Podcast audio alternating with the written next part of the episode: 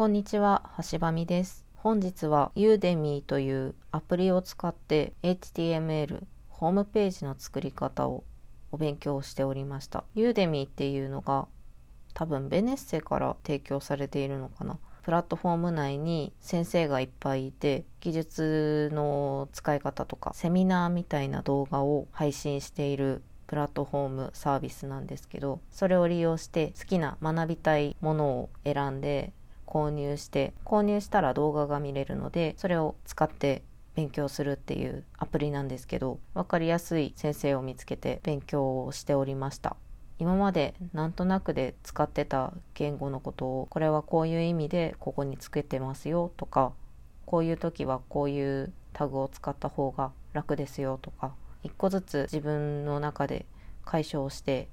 いけるのですごく楽しいです。まだまだわからないことばっかりなんですけどもっと学んでいけたらと思います。自分が購入したレッスンもまだまだ先があるのでどんな技術がどんどん身につくのか楽しみです。あとは先日おじいちゃんがずっと東京に住んでいたんですけどとあるきっかけで地元の札幌に帰るということでお見送りに行ってきました。羽田空港行ったんですけどお土産屋さん一部やってるくらいで食べ物屋さんとかあとショップアパレルだったりおもちゃ屋さんも入ってるんですよね羽田空港って。それが全部閉まっててちょっと衝撃でした。多分緊急事態宣言に合わせて閉鎖しているだけなんだと思うんですけどゴーストタウンみたいですごく衝撃的な場面を目撃したなとちょっと危機感を覚えましたね。おじいちゃんはもう70超えているんですけど70超えて自分の住む場所変えるって結構な行動力決断力ないとできないじゃないですか。なんかそれを見て今私東京に住んでいるけど見るものとか出会う人とかまたどんどん別のところを求めるっていうのもありなんだなとなんとなくこう感じました。おじいちゃんにねすぐ会えなくなるのは寂しいんですけど地元に帰ったら一緒にまた酒を飲もうねみたいなお話でお見送りできてよかったです。とはいえちょっと北海道は雪が多いのでね近々帰ろうとはちょっと思えないのが残念なんですけどまあとにかくまだまだ元気でいてほしいなと思います。最近はそんな感じで過ごしておりました。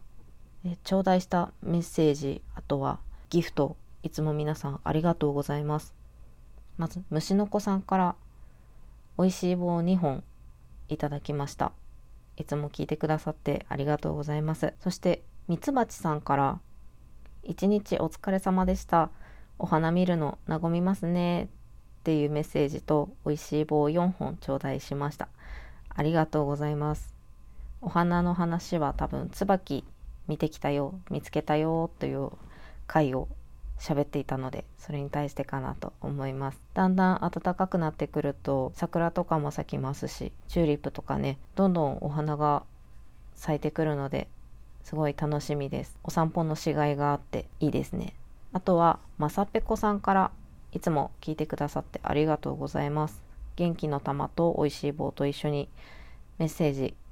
マイク買ったんですね。前者の方が音量が大きく低音が効いていて聞き応えがありました。橋場美さんの声はクリアでテンション高すぎない感じなので耳に流れるような感じで自然に聞けます。日記や体験談などの内容も気張らずに聞けるので心地よいです。これからも楽しみにしています。ワンちゃんキラキラっていう絵文字と一緒に送ってくださいました。ありがとうございます。あんまり自分の声をちゃんと聞いてこうだなって思うことって自分自身ではなかなかないので感想をいただけて大変嬉しいです。マイクを買ったんです。そう。前回のテスト配信みたいな感じでテスト文を投稿しておいてるんですけど外付けマイクを使って喋っている声がいいかスマホに直接喋ってる声がいいかどっちがいいですかっていうアンケートを今やってます。聞きやすい方がいいのでぜひご興味ある方、よかったらご協力いただければと思います。よろしくお願いいたします。明日はようやく土曜日なので、なんかしようかなって言うて、毎日何かしらしてるんですけど、お散歩行ったり、ちょっと遠出に行きやすいかなと思うので、何しようか考え中です。今日はそんな感じです。それでは。